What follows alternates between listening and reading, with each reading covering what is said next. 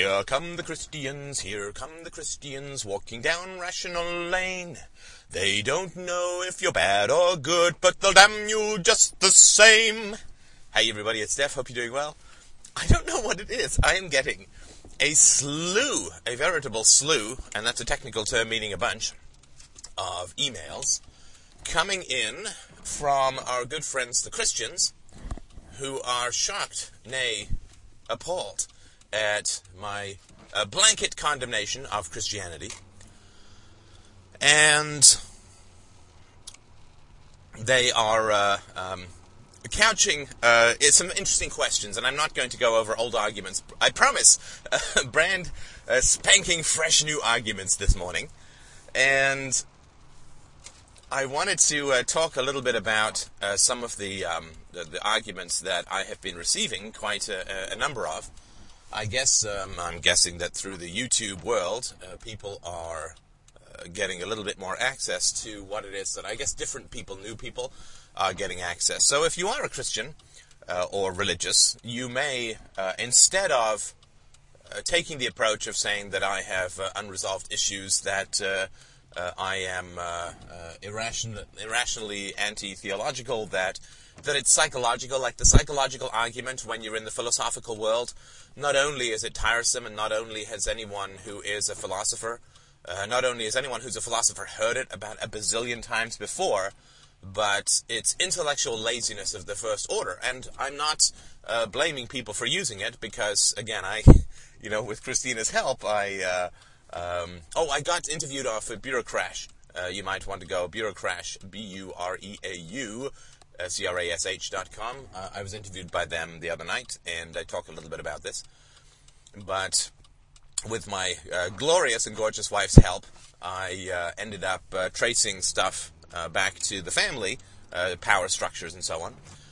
And so I ended up going sort of all the way back to the root, and of course I know what this means from a from the standpoint of how you learn to debate or how you learn to argue. But oh boy, oh boy. I mean, uh, if there's a couple of things that I could do for freedom, uh, one of them would be uh, to, of course, you know, get the kids out of the clutches of public schools. But another thing that I would do is place a universal ban on arguments from psychology. Now, I know, I know that this might be strange to hear coming from me, uh, Mr. Argument from Psychology. But to me, there's quite an important difference. Now, maybe I'm being defensive and self-serving, and uh, I was uh, beaten by arguments from psychology uh, when I was a child. They were all put in a sack, and I was clubbed with them, and that's why I have an aversion. But uh, hear me out and see if I can't make a little bit of sense out of what it is that uh, I'm my my sort of approach. Now, when you go for a trial, in uh, uh, in uh, in the court, and I know this from having watched some legal shows. You need to establish a couple of things in order to prove uh, guilt. Right? You need to uh, show that the person has means. Right, that they have the capacity to commit the crime. So, if the crime occurs in New York and they're verifiably on 12 video cameras in Thailand at the time of the murder, unless they're real big on astral projection, it would seem to me unlikely that they committed the crime. So they need to have the means, um, and uh, they need to have the motive. Right? Of course, I mean, this is all outside of, of direct physical evidence, right? I mean, if you have direct physical evidence that ties someone to a trial, uh, I don't know, uh, and I don't even know how reliable this stuff is, but, you know, DNA, eyewitnesses, video cameras, or whatever, smoking gun stuff. If you have evidence which ties someone to a um, uh, to a murder, say, then you have evidence. You um, you, you, I mean, if you have that and you have a confession, you don't need a whole lot of motive and you don't need a whole lot of means because the means is sort of included in the fact that they're verifiably placed at the scene of the crime, committing the crime, right? So that stuff's all fairly well taken care of. But in the absence of direct physical evidence and in the absence of a confession, right, you need means and you need motive. So a crime has to have occurred. Obviously, there's a huge amount of logical causality that we've just taken for granted that somebody with a knife sticking out of their head uh, probably didn't trip and fall on it. It wasn't done by the dog. A knife didn't spontaneously appear in some bizarre Heisenbergian principle. the uh, the knife didn't spontaneously appear in their head. It wasn't the Terminator. Uh, that uh, it was a human being who had a motive to kill. That human beings don't randomly go around killing people. That there must have been some motive. Uh, so you look for I don't know, like insurance or a grudge or or something like that. And so the psychology of establishing uh, a, um, a fact uh, or establishing uh, the motive is important. But psychology alone is irrelevant, right? I mean, psychology is what you use once you have narrowed down your suspect to generally one, and you then use psychology to understand the motive because that's the final piece of the puzzle, right? It's not the first piece of the puzzle. It's the final piece of the puzzle. So, in this realm, when people are listening to me um, talk about, you know, religion or the state or whatever, and they then immediately jump to psychology, then it's, it's absolutely irrelevant. It's absolutely irrelevant. It's sort of like if I'm I'm some detective, uh, a DRO detective, let's hope, I'm a detective on a murder case, and a beautiful woman gets murdered, then I'm going to um, uh, sort of sit down with my captain, captain, my captain, and I'm going to say, ah, you know, she was a beautiful woman, and it's well known that women who are not as beautiful physically, who are plainer, are generally jealous of beautiful women. So this is New York. Uh, so 10 million, 8, 10 million people, half of them are women, and we can assume that about 95% of them are not as attractive as this woman, so that narrows it down to just under 4 million suspects. Let's go start interviewing. Well, um, that might be thought of as casting a little bit too wide of a net. And, uh, of course, what would probably happen in the real world is that the police would say, oh no, there's a bunch of women who are slightly less attractive who compete with this woman in the model world. I need to go and in- interview a thousand models, right? That would be the that would be the general cop approach. But there's an example of where you just start casting the net around in terms of psychology without having anything refined. Now, if you're uh, at a mathematics conference, and again, I apologize for the simplicity of just about all my scientific metaphors, but uh, me no so bright when it comes to the science, man. And uh, I don't think that was Jamaican, just in case um, I don't mean to offend any Jamaicans. I have no idea what accent that was. Perhaps it's from the home world. Who knows? So, if uh, if I'm a mathematician at a conference and you're putting forward uh, the proposition, uh, a whole bunch of mathematicians are putting forward the proposition that 2 plus 2 should equal 5 in order to prove a theorem which proves global warming, which gets them a billion dollars in grants, right? So they're willing to subvert the truth and their own integrity and their own uh, standing with the public in order to get a hold of a pretty vast vat of cash, right? Sort of vaguely understandable, but still not particularly a good act. And um, so I uh, am vociferously arguing against this, right? So appealing, and I, am you know, I'm passionate about it. I'm appealing to their professional integrity that they should not be bought or buyable, that they should not sell out, that they blah blah blah blah blah. You get the general idea. And I'm very passionate about this, and uh, I even get angry. Let's say, uh, or and I'm still making jokes, and I'm obviously not out of control, but I get angry that my professional uh, colleagues who I care about. I care about the health of their souls. There are some of my friends in there um, that my professional colleagues are all willing to jump onto the statist bandwagon and lie about what is in order to get a hold of money. Right? And I see uh, very clearly as a philosopher what that is going to do to their souls, how they are going to be suckered into doing this, how they are going to end up uh, buying a bunch of stuff, but they are not going to end up enjoying any of it, and they're going to be sit they're going to end up sitting in the rubble of everything that they've bought, which gives them no pleasure. Their love for their wife is going to dry up. Their love for their children is going to dry up. Their love of their profession is going to dry up. And so they're going to end up completely hollowed out, brutal, and end up brutalizing their children, all for the sake of a bunch of money that they won't even enjoy after they get it. after the initial euphoria has worn off, right? And you end up still, you know. Somebody said, uh, I mentioned this once in a coding uh, format, uh, in a coding context, but it's very true for moral decisions as well. Uh, he said, you know, we always had to do everything quick and dirty in terms of writing code. And he said, now the quick is gone, and all we're left with is the dirty. And that's very true when it comes to most moral decisions that are tempting, right? Tempting. That uh, there's some uh, immediate gain that you're looking for. And like all we had to choose between was between the money and happiness, and now the money is gone, or we don't enjoy it, and we're not left with the happiness anymore. Like the happiness is gone too.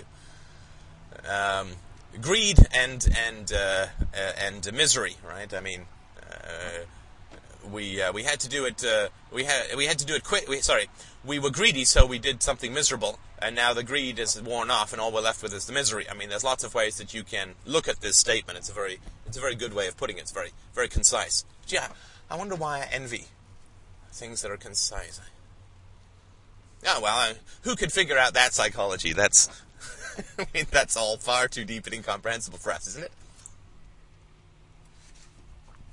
But in the uh, so so in this realm, you can't just look at psychology first. You have to narrow down your sort of list of suspects.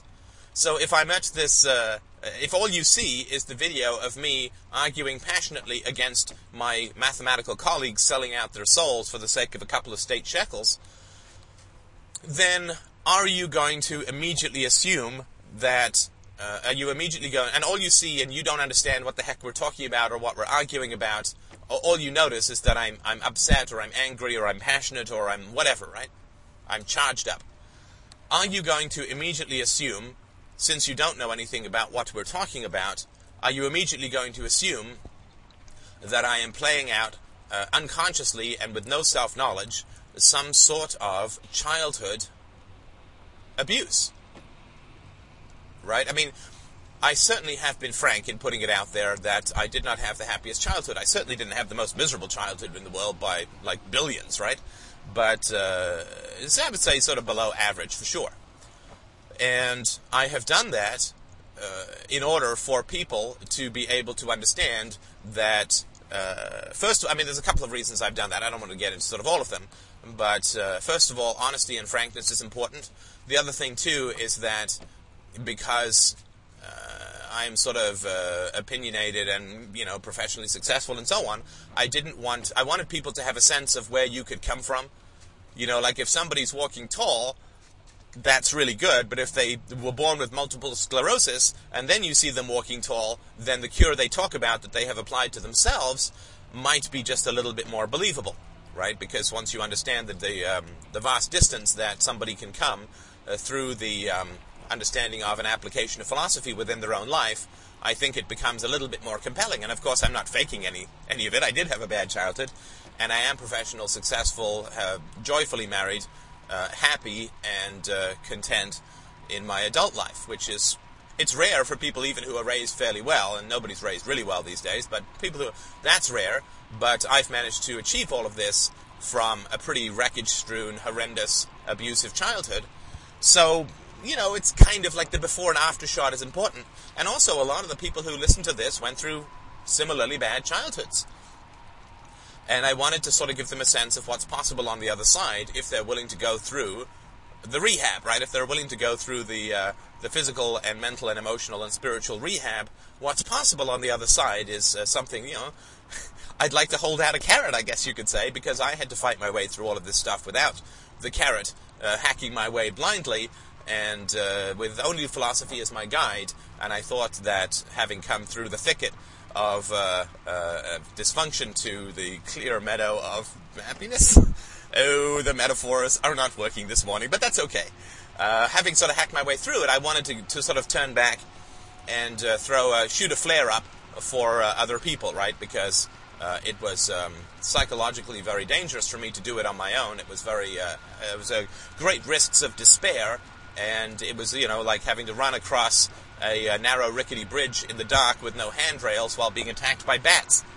Hey, that's not bad. Anyway, at least I got dark and bats together.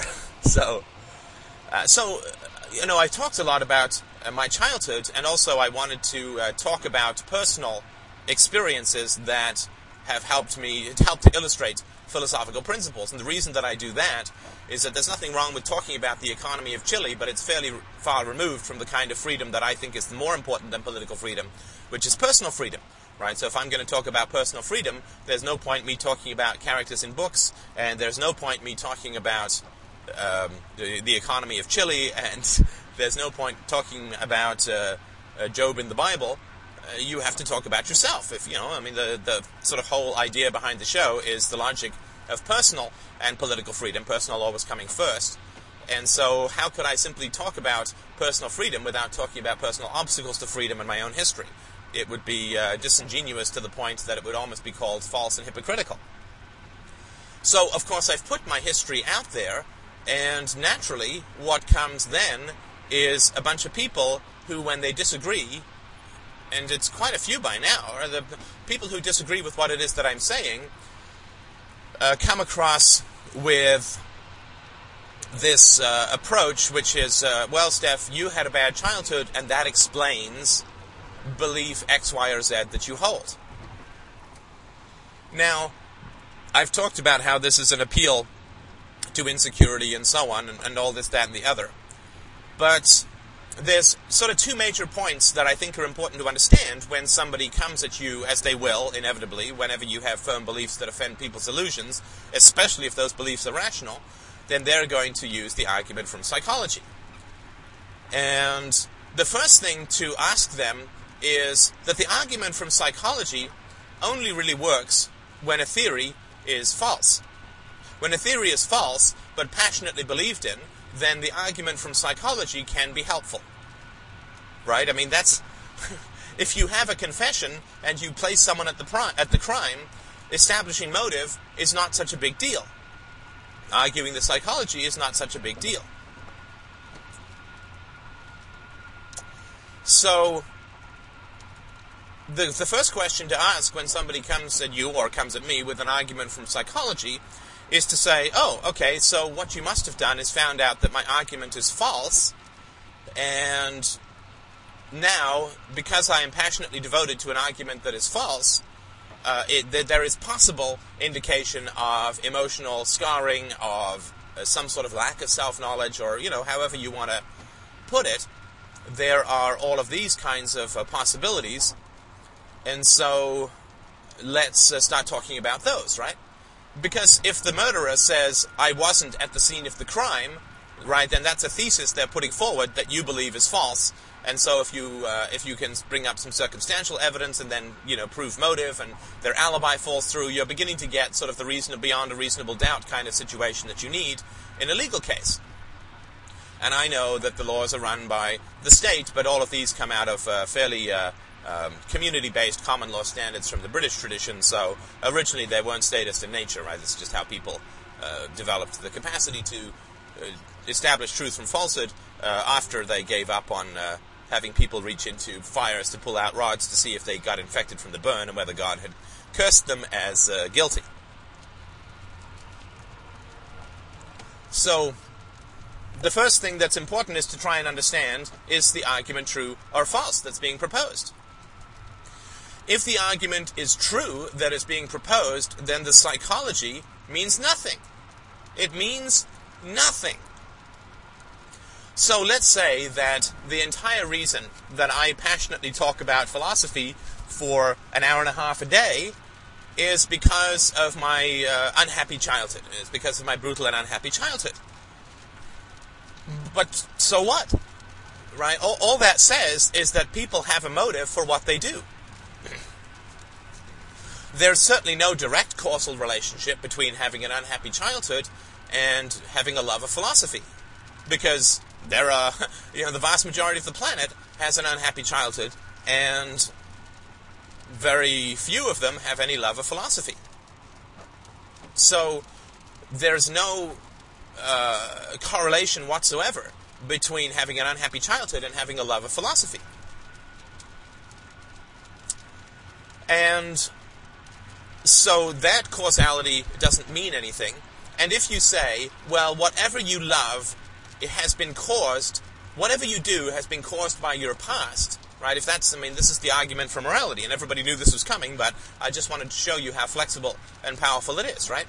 So when a Christian says to me, you, uh, you do what you do because of your past, right? That you have a love of philosophy, or you have a, um, a dislike of religion because of your history. Well, uh, fine. That's a principle that's, that somebody is putting forward. Now, if it's binding upon me, then it must be binding upon everyone. In other words, if it's something that is put forward as a principle rather than just an opinion, if it's just their opinion, then of course I don't have to listen to it at all.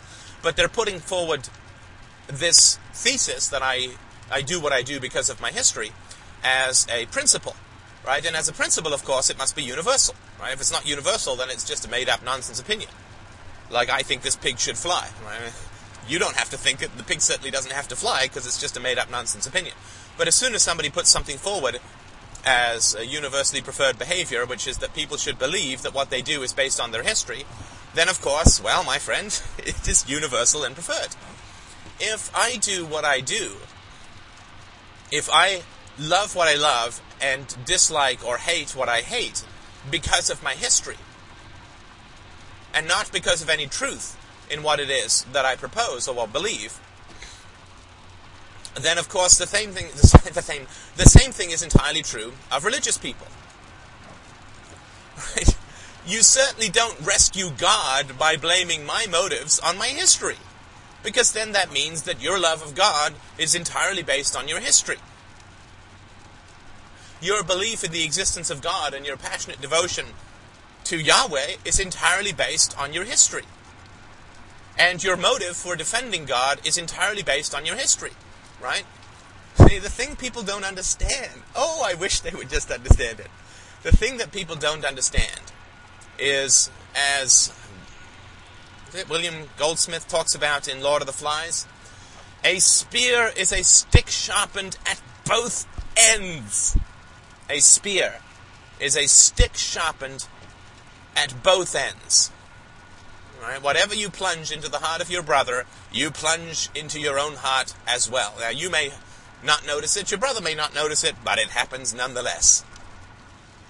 And so, everything that you use that is an unjust attack upon somebody else's integrity is all the more so an unjust, well, a just attack on your own integrity. So, if a Christian, as they vociferously and voluminously do, say to me, Well, Steph, your anger and dislike of religion, your anger to and dislike towards religion, is based on, is entirely derived from your history. Okay, let's say that that's true. Right? Let's say that it's true. Then the principle is that what somebody loves and hates is a is an effect or a factor of their history. That it is an effect of their history. Then, of course, a Christian's love of God and uh, dislike of atheism is a product of their history. His or her history doesn't mean that it becomes true.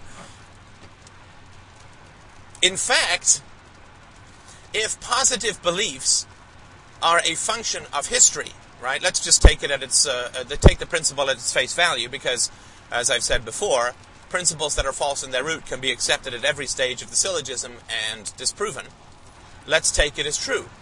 All beliefs that one has are a functional result or are caused by directly one's history. Right? Then opposing beliefs is a rational thing to do. Even if it's totally caused by your history, it's a rational thing to do. Because then all positive beliefs, which are believed to be true, are a function of history, and not a function of truth or evaluation of reality. And so an atheist who is opposing a Christian is actually far more in the service of truth than a Christian is in opposing an atheist, because an atheist says there is no God. A Christian says there is a God. And he's anthropomorphic, and we should worship him, and he listens, and he intervenes, but he doesn't intervene, and blah, blah, blah, blah, blah. And he has moral rules that he himself doesn't obey, but I'll think he's all good, and blah, blah, blah. And so the Christian, in putting forward a positive universal belief, but of course all positive universal beliefs are based on history and therefore are not true, except for that positive universal belief, the Christian, by putting forward a positive universal belief based on his history, is acting in a far more irrational and incorrect manner than an atheist who is saying that this universal positive belief that there is a God is incorrect. Even if the atheist is acting from his history, he's still more tr- right and more true than the Christian. But of course, that's not what Christians mean. What Christians mean is that your reasoned logical beliefs derived from empirical reality supported by swathes of philosophy and argued for in closely rational and empirical terms. Forget about the passion, right? I mean, let's just look at the rationality. That uh, uh, Steph's beliefs are, uh, are, rational, derived from an enormous amount of study and logical rigor, and uh, um, they those those beliefs are false those beliefs which go against the grain of everything that he was taught, right? All of the nonsense. I, I absorbed the same bullshit in Sunday school and church and state schools and all the way through university. It was a constant pressure of, uh, of uh, conform to irrationality and be rewarded, all right? So, although Steph has surmounted all of the prejudices he was taught as a child, although Steph believes something directly contrary to the prevailing winds of his culture, although Steph decided against a career in academics and teaching because he would end up in a situation of significant compromise, which is not to say that other people wouldn't, I just couldn't figure out a way to do it. Because Steph has done all of these things, and because Steph uses rationality and evidence for his argument, Steph's beliefs are, are, are false. And Steph's beliefs are false, and Steph doesn't know it. Steph has no idea that his beliefs are false. And this is despite the fact that Steph has uh, uh, done countless uh, uh self examination exercises, written books, uh, kept a journal, gone to therapy for years, uh, despite the fact that Steph, and Steph has a psychologist for a wife who is incredibly acute and perceptive, and cute, but despite all of these things, despite the fact that there seems to be no correlation between a bad childhood and a love of rationality and a passion for philosophy, uh, despite the fact that I have reversed all of my former opinions, including being a minarchist as of a couple of years ago, despite the fact that I have closely reasoned arguments, despite the fact that I display a fairly prodigious amount of self knowledge, despite that, somebody who doesn't even know me, who's just listened to a couple of podcasts, knows that I am psychologically motivated for what it is that I say, that it's scar tissue, not rationality, and that they themselves are not right? That's that's a fairly important thing, right? They have to believe that I am motivated by psychological reasons and that they are not.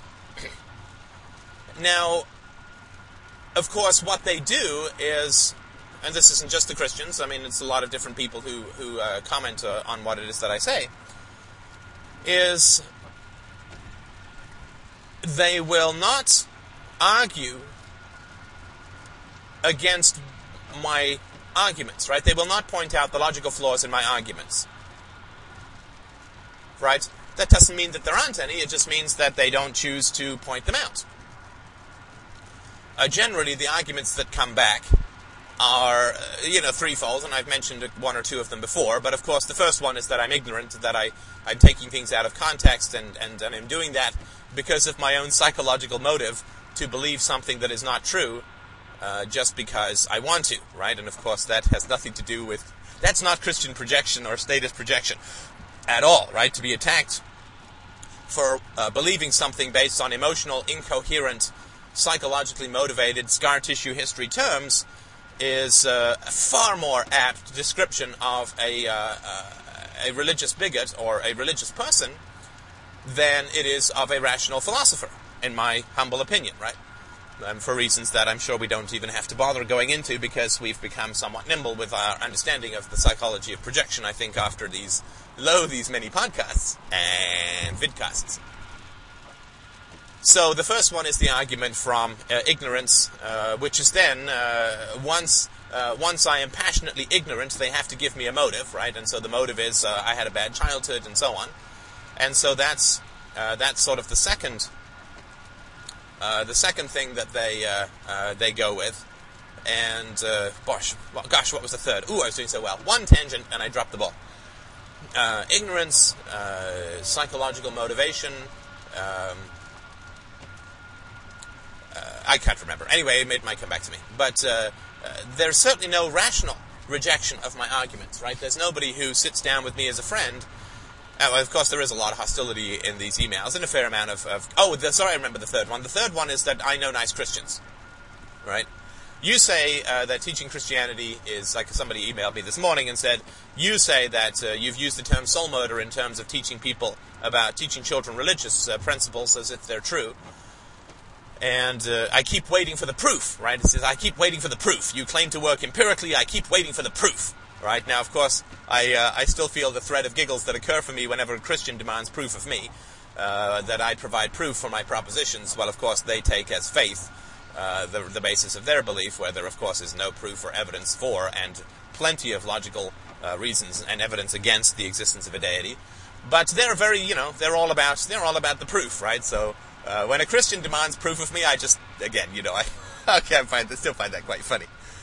But the third argument against uh, what it is that I say, uh, which of course is not rational, is they say, well, I know very nice Christians. So this person says, I'm still waiting for the proof. I know many, many, many people who have been raised as uh, Christians and who are not uh, damaged in the way that you say. So there's empirical evidence against what it is that you say, and therefore um, you're wrong, right? This is the sort of result that you get from uh, these, uh, these arguments. I know nice Christians. You say that Christianity is corrupt. I know nice Christians. Therefore, you're wrong. Uh, no, Sorry, that, that doesn't hold any water uh, logically. First of all, it's hearsay, right? I mean, it's, it's like me saying, uh, uh, I know the murderer, he's a nice guy, so he didn't commit it. And everyone going, oh, okay, you know him, he's a nice guy, so uh, obviously he didn't do it. Well, of course, the question is not does somebody think that you're a nice guy? The question is what do you actually do? What do you actually do? And I'll talk more about this in the podcast uh, scheduled uh, for this afternoon. Wait, let me check my imaginary schedule. Yes, the 28th at 5:15 we will be launching into this topic. Yes. So, uh, if I say if somebody says to, "Oh, I know the murderer. He's a great guy. He would never do it," you don't. So that's hearsay, right? Uh, even if uh, somebody says, "Oh yeah, the murderer confessed to me," in a, and there's no evidence, and I have a motive to get rid of this guy, then again, that's hearsay. It's not admissible. So, uh, of course, this guy, uh, whoever it was, writing to me saying, Well, I know nice Christians, therefore your philosophy of uh, anti religion and your belief or your argument that teaching children bigoted, false, detrimental things is not child abuse.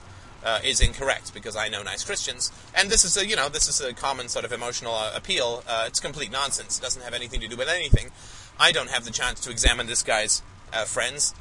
the one thing I will say uh, is that this guy who's writing to me uh, obviously has very, very little self knowledge, has almost no capacity to reason, which is, again, exactly what you would expect from Christianity. Christianity irradiates the capacity for introspection in an objective way, right? Because introspection uh, in an objective way threatens faith, right? Because once you start looking for your own psychological motivations, then by golly, you end up in a situation where you are um, uh, in danger of coming across your own capacity or desire for faith as a psychological motivation, and that uh, is going to uh, destroy your religious sensibilities, right? So, uh, religion uh, or the uh, faith, whatever it is, faith in whatever, right? Faith in, in the state, faith in your family, uh, completely irradiates and destroys the capacity for introspection. Introspection then becomes a danger, which must be studiously avoided, and which will uh, anybody who suggests it or approaches that need to look at your own beliefs in uh, in an objective way, relative to reality, not relative to your own desires. Uh, that kind of introspection is um, very bad for faith, right? So faith, of course, this guy doesn't have any capacity to introspect, and so of course he projects that lack of capacity to introspect onto me, right? So he says, "You, Steph, uh, are uh, motivated by things that you don't understand. When, of course, the truth of the matter is that he is motivated by things that he doesn't understand, but he can't accept that. The truth remains the same, so it has to be projected onto somebody else. He also says to me, Steph, you um, uh, you believe what you believe because of your history. When, of course, the truth of the matter is that my history contradicts everything that it is. You would never be able to predict from my history that I have become who I became. And so, but it would be certainly uh, easy to predict that somebody who's raised as a uh, Christian uh, all the way through uh, is uh, is a Christian because of uh, being taught to be a Christian, right? And people don't sort of wake up you know, people wouldn't wake up if they were dropped from a plane on a desert island as babies and survived somehow. They wouldn't wake up and come up with all the cosmology and and fables-based uh, stories and uh, horrible metaphors of Christianity, right? They'd come up with some, I don't know, palm tree worship or something. So, of course, Christians are Christians because of what they're taught, right? They're not Christians because there's some revelation from God, because if revelation from God were the key, you wouldn't need the Bible and you wouldn't need Sunday school and you wouldn't need the endless indoctrination of, of children uh, about a kind of bigotry and uh, hostility to rationality and the self and, and uh, objective uh, um, analyses that occurs, or the destruction of children's minds that occurs during the teaching of religion, not as here's a dangerous fable that lots of crazy people believe, but this is an absolute truth that you'll go to hell and uh, be uh, thrown out of your community if you don't believe, right? That's, that's called a cult, right? So, this uh, guy is totally projecting, um, and of course, given who he is, then uh, that, that I'm perfectly aware that he is. Um, he is applying, trying to get me to uh, to doubt my own position by using principles that damn him infinitely more than they damn me, uh, and of course thinks that I maybe thinks that I don't notice that. But what I can say is that this person who is embedded in the dominant cult, who can't think for himself at all, uh, who refuses at this point to think for himself because now he's listened to my podcasts. At least he has a reasoned, I won't say true, but he has a tightly reasoned and passionately put forward contrary viewpoint, and all he's doing is attacking it on emotional and irrational and hostile terms and hypocritical terms, right? Demanding proof of me and blah blah blah blah blah. But um, this uh, this gentleman is who he is psychologically, and so uh, can I draw any conclusions about uh, his friends? Right? This is this is the psychology is is very um, uh, is is all dominant in this in this area, right? So this gentleman uh, I would put into um, not hopeless, but certainly uh, very frightened, very angry.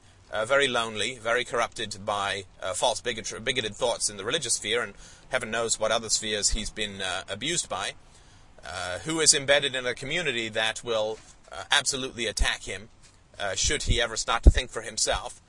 Now, who is he going to be surrounded by when he's in this psychological state? Well, it's uh, sort of like asking somebody who is addicted to masochism what kind of sexual partners are they going to choose, right? I mean, it's not brain surgery to figure this kind of stuff out. So, uh, or it's like asking, um, uh, you know, a really good-looking guy uh, who is very much into, uh, uh, um, the, who's a metrosexual. What are the odds of him going out with an overweight woman? Not, not too high, right? If you look at a woman who uh, is is gorgeous, what are the odds of her marrying a bus driver or a janitor? Well, not very high. And if they are, you would look for psychological motivation for that, right? Because women are perfectly aware that beauty is a kind of coin, coin that you can get well paid for. So, I think that uh, certainly for myself, when this man says, I know lots of people who are raised as Christians, and they're all great people, and they're not unhealthy at all. Well, he doesn't even know how unhealthy he is. So, how on earth could it be the case that he would be able to judge the health of other people. Right? This is, I mean, this is an, an, exaggerated metaphor, so I don't mean to imply that this gentleman is in this category at all.